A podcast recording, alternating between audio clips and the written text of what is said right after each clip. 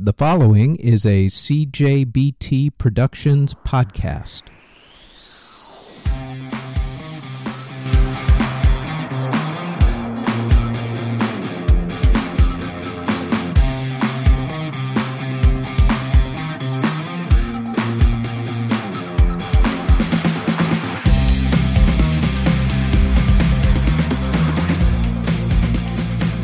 This is Music History Today for April 19th. On this date in 1975, the Raspberries break up.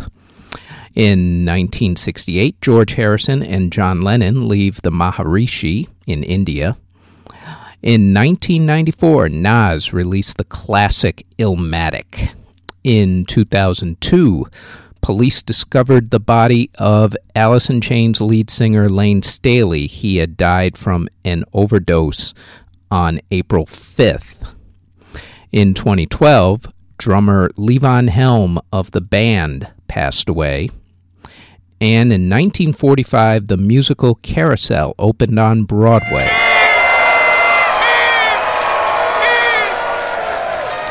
Birthdays for today. Big happy birthday to Luis Miguel. Also, it's Suge Knight's birthday. Also, from the Turtles, Mark Volman. Larry Ramos from The Association, and drummer Rod Morgenstein from Winger. And that is it for Music History Today for April 19th.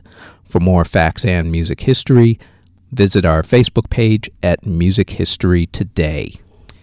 You can find us on our website at www.cjbtproductions.com. Our email address is musichistorytoday at gmail.com. We are on Instagram and Twitter at CJBT Productions. Our Facebook page is Music History Today. Also, our SoundCloud is Music History Today.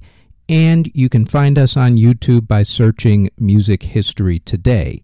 This has been a CJBT Productions podcast. Thank you very, very much for listening.